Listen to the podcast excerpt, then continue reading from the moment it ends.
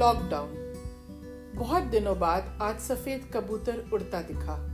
तोते की बोली और कोयल की कुहू सुनाई दी।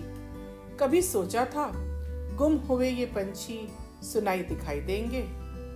हवाओं के रुख का असर तो है। घर में रहकर अब हर एक की खबर लेने का यह अकल्पनीय मंजर है।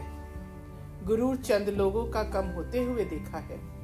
सफ़र थोड़ा मुश्किल, विश्वास कायम ज़रूर। पर आँखों को नम होते भी देखा है। नाराज़गी हटेगी, गुरूर मिटेगा, अंधेरा छटेगा। रिश्ते जुड़ेंगे, उम्मीदों की इन्हीं ख्वाहिशों में कुछ दिन बाद घूमते, टहलते हम सब फिर मिलेंगे।